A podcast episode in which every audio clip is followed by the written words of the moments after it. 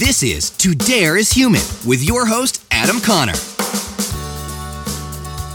Hey there, back at it again. This is Adam Connor, and welcome to another episode of To Dare is Human, a podcast documenting leaps of faith and jumps into passions. If you're new to the show, I encourage you to go back after this and listen to the last episode from our new season two with Joey Kim from Romulus Capital. If you've only got time for one show, then here's the concept. In this podcast, I dissect what I call the dare, the conscious choice to jump into what you love in the face of a surer thing. The point of spreading this concept is also simple that pursuing a dream through the three fundamental principles of passion, plan, and persistence can make achieving your goals a reality. And today, do I have the story for you in the world of sports? Everyone's dream is to make the big time, the majors, the top tier, and everybody, regardless of the sport, wants to get to the top. Now, for most of us, that dream tends to tail off around high school or maybe college, and that's only if we put years and years in beforehand because the competition is just so heated and the chances are so limited. But there are a few which break through, and it's the story of one of those breakthroughs today, which I'm proud to bring to the program. Landon Cassill a driver in the Monster Energy Cup Series. That's NASCAR if you don't watch. And if you don't watch, you should. It's a great sport. Started racing at the age of three. From dirt to Daytona, Cassill has made his way all the way from the short tracks to the super speedways through sheer devotion to his craft and a refusal to do anything else. I was lucky enough to catch Landon on the phone about a month ago before the race weekend at Chicagoland and talked about his journey. And if I can geek out for just a little bit, if you've seen my YouTube before, and I think I've mentioned it on this podcast a little bit in the past, I'm a huge NASCAR fan, and Landon, one of my favorite drivers. So, just as a side note, as a fan, outside of being a professional, as professional as I can be, this was super cool. Okay. I'm so glad to be able to bring him onto the program and look forward to having you hear his story. So, now, without further ado, this is NASCAR Monster Energy Cup Series driver Landon Cassill. So thanks so much uh, for calling. Like I said, um, and this podcast, uh, I think I, I, wrote you about it. Oh, towards the beginning of the year is is all about documenting stories of, of folks who are going after uh, their passions and essentially doing what they love. Now, in most cases, that uh, is a story of somebody who was either um, in school or doing something completely different and they dropped out completely to pursue something else. But this is something that you've been doing since what three years old. So I guess it's uh, a lifelong thing. Yeah, yeah, definitely. I've been racing my whole life, so it's definitely a lifetime commitment. How'd you jump into that? Like, were your parents racers as well?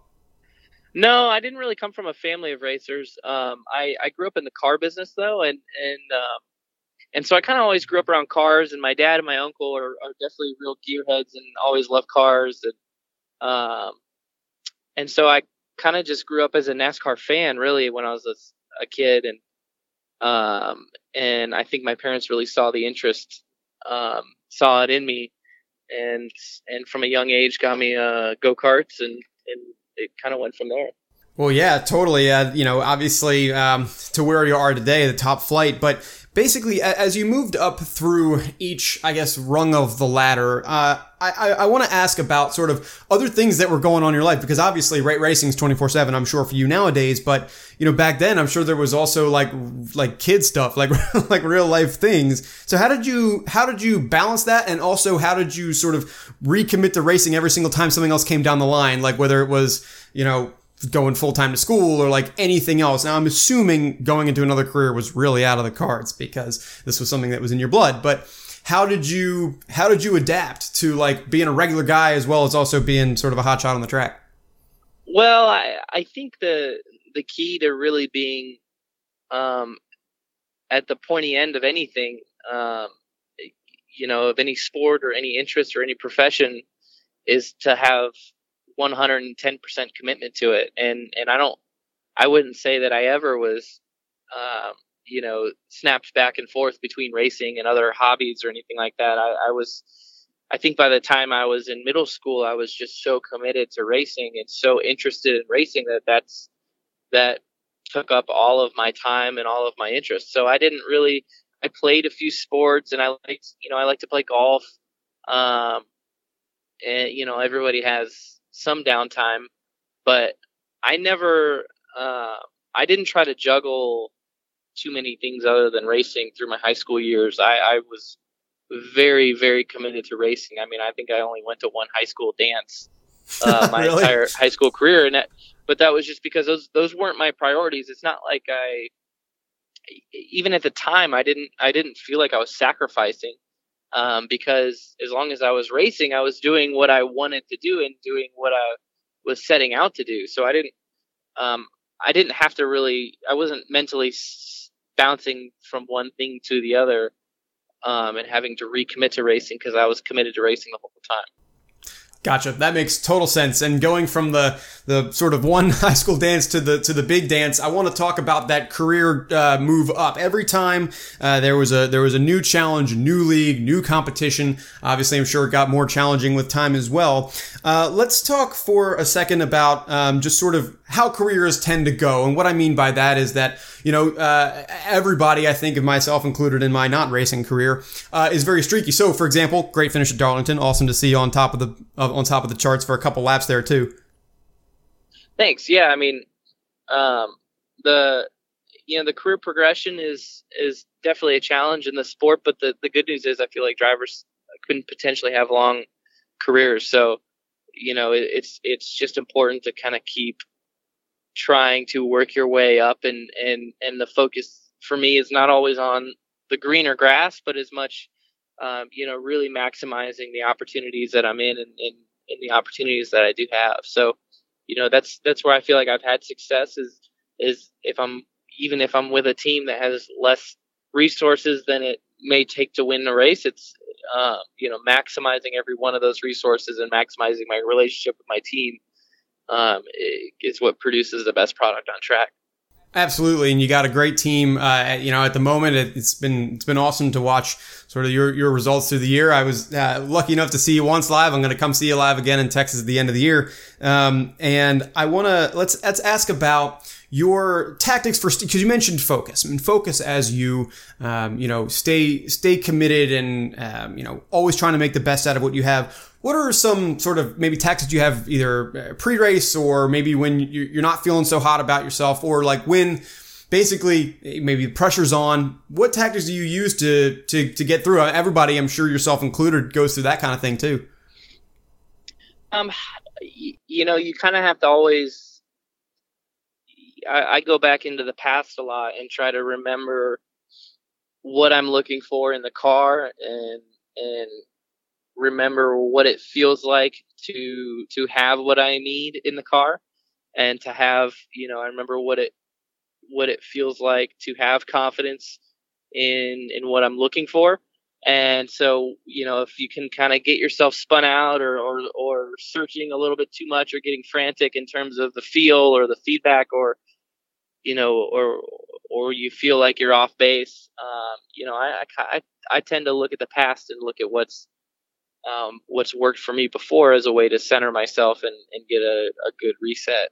Um, and I've had that that multiple times this year. I mean, we we haven't had the best year and the best results all all season long, and so I've had to kind of kind of recenter myself at times and go, okay, that you know, this is something that I felt in the past at these tracks, and this is exactly what I know what I'm looking for, um, and and you know, use my feedback to my team based on that. Totally, totally. So, uh, with the with the addition of the past couple years of, of, of, Beckham, of course, I'm sure uh, that you know he's been very excited to to come along to the track as well. You planning to have uh, have your son come up in the racing world as well? Oh, I don't know. It all depends on what he's up to uh, and what he wants to do. But he, he's he's definitely you know he's two right now, and he definitely loves planes, trains, and automobiles. So he's um, you know he enjoys it, but um, I don't know. We'll see. We'll see what kind of racing influence he has. well, I think he's got a pretty good race influence, but I'm sure that's all up to him. And at two years old, I'm probably sure he's he's not verbalizing full, complete, 100 percent sentences all the time, saying, "Yes, Dad, I would like to be a NASCAR driver when I grow up." So right. understood. Yeah, totally. Um, one of the things that you know, uh, one of my favorite things uh, about your course, uh, not just on the track performance, but off the track, uh, is your. Uh, I think the great thing about NASCAR as a sport, and I'm sure you know this, is the fact that the fans uh, can have such great access. In fact, you know, case in point, here we are on the phone right now, but you've been one of the, most active and I think sort of one of the most relatable folks on social media. Uh, how, how did you sort of catch that? Because it seems like you caught that earlier than a lot of folks. Um, how have you sort of over time learned to incorporate that? Where, where did that come from, and how is that how is that sort of layered into your entire experience as a as an athlete and as a as a star?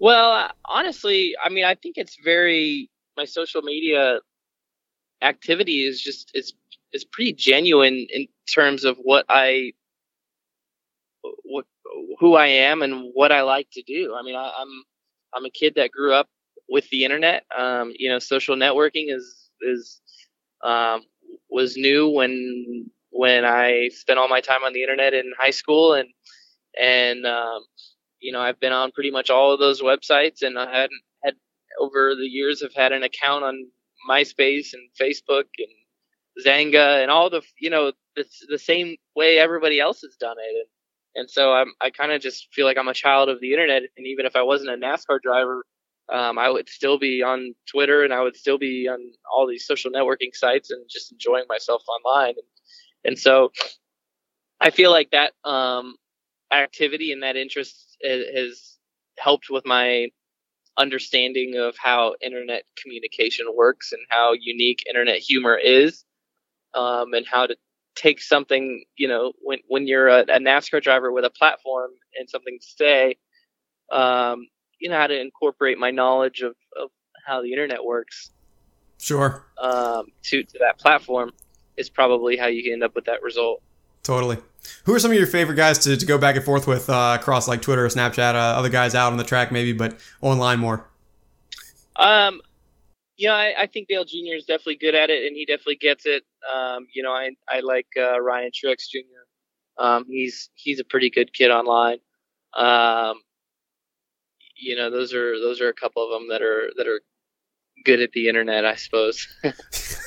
yeah, he pop, Ryan Ryan popped up in an iRacing session I did a couple months ago, and I was like, "Whoa!" That was like sort of starstruck, even though it was just online. He was just a car going by. That was yep, pretty great. That's funny. did you ever get much into the iRacing, by the way?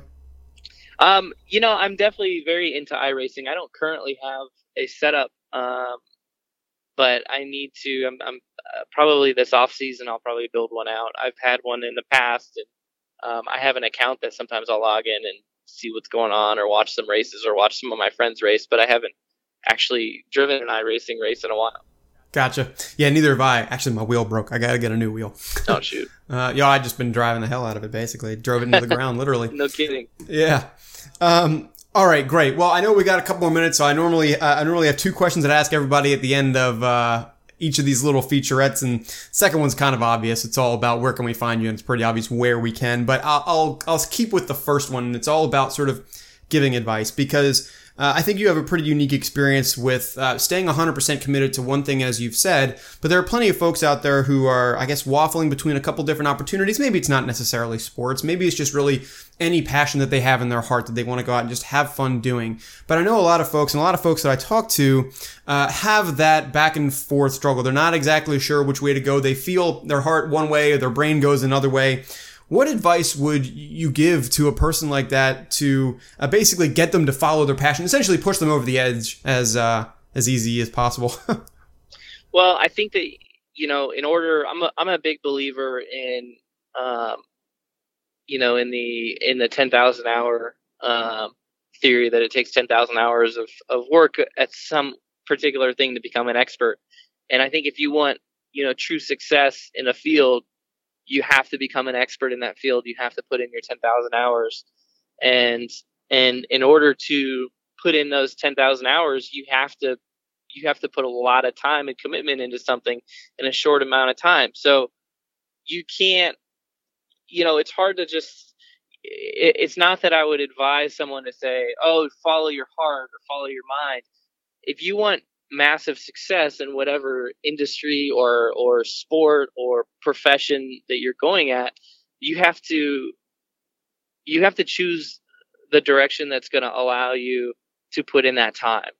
And uh, and and so if that's where your heart wants you to go then um, then that's a great that's a great matchup. I mean maybe in most people's cases it's not that their heart is telling them one one job or another, their heart is telling them they want they want the most success that's possible. So, you know, I think you know you need to choose the direction that allows you to spend the most possible time you can on on honing your skills in that craft so that you can become an expert so that you can make the best decisions and be the most competitive player in that market uh, and that's that's how i would make make those decisions moving forward and you know i'm going to have to make that decision for myself someday when when i retire from racing and and move into a, another career i'm going to have to choose uh, you know a path that's going to allow me to master um, a profession Sure. Well, that's a good perspective. Actually, I don't really hear that that often, but I suppose that you know it, it takes a it takes that real ten thousand hours and commitment to perfection in order to do what you do. So I'm really appreciative of that. And um, the last question I normally ask: is Where can we find you? But I'm sure you know Facebook, Twitter, Instagram, Landon Cassill, and on the track itself. So instead, I'll ask something different. Uh, of all the races we got left, I know we got I believe Chicagoland next week, right? Um, and uh, what what track are you looking forward to the most in the rest of the um, season? Yeah, I mean, I man, it's hard to say because I feel like, um, you know, with Richmond coming right up, I've um, I'm really looking forward to Richmond. Um, I, I, I do love Chicago, um, but you know the the short tracks I feel like are, are going to be good ones. And I'll, I'll tell you, you know, I, I definitely have the plan to go to Talladega um, and really not hold back at all. And and I, I feel like I'm kind of willing to risk it all at Talladega this fall. Um, Great. I, you know, I'd love to. I'd love to get a win there. So I look forward uh, to seeing that. Front row has done historically very well at Dega. That's a famous yeah. one-two finish. Yeah. Yep, for sure. Yep. Well, I look forward to to seeing either live or, uh, or of course I'll be glued to the TV just like everybody else. Um, but for the for the moment, Landon, you have a good rest of the week, and uh, I hope you have a good rest of the season. Um, and thanks very much for coming on the show. Thanks a lot. Thanks for having me. Twitter, Instagram, Snapchat. He does a lot of that, all at Landon Cassill, and Facebook at Landon Cassill Fans. That's Cassill, C A S S I L L. And of course, you can watch him every weekend of the NASCAR season, including this weekend as the series heads to Talladega Superspeedway. That's the one, if you remember, Landon said he was especially excited for in our conversation. Coverage begins this Sunday, October the 15th, and you can catch all the action at 2 p.m. on NBC. Thanks again, Landon, for joining the show. It was a pleasure to chat with you, and as a big fan of yours, it was an awesome experience to learn more about your story. And I'll be there in person to watch the race down at Texas a little bit later this year. To hear more from this program and to keep up to date, head over to the Podcasts app or wherever you listen and subscribe to the show. If you have time while you're at it, leave me a rating as well. I'd really appreciate that. You can also leave a written review too, and I know that takes a little bit more time, but I appreciate it just the same. Actually, a little bit more. Let's just say that. Elsewhere, you can find me on social media on Instagram, Facebook, and Twitter, all at ToDareIsHuman. And ToDareIsHuman.com is the place where I aggregate everything and take your written or voice recorded suggestions for new content, connections to new guests, and just overall feedback for me. All right, I'll be back again next week with another great story to be shared, another great dare to be divulged. And until then, I've been your host, Adam Connor. Thanks so much for listening, and you'll hear from me again next week. Peace. Like what you hear? Stay up to date with To Dare is Human by subscribing and following across social media. And until next time, keep daring.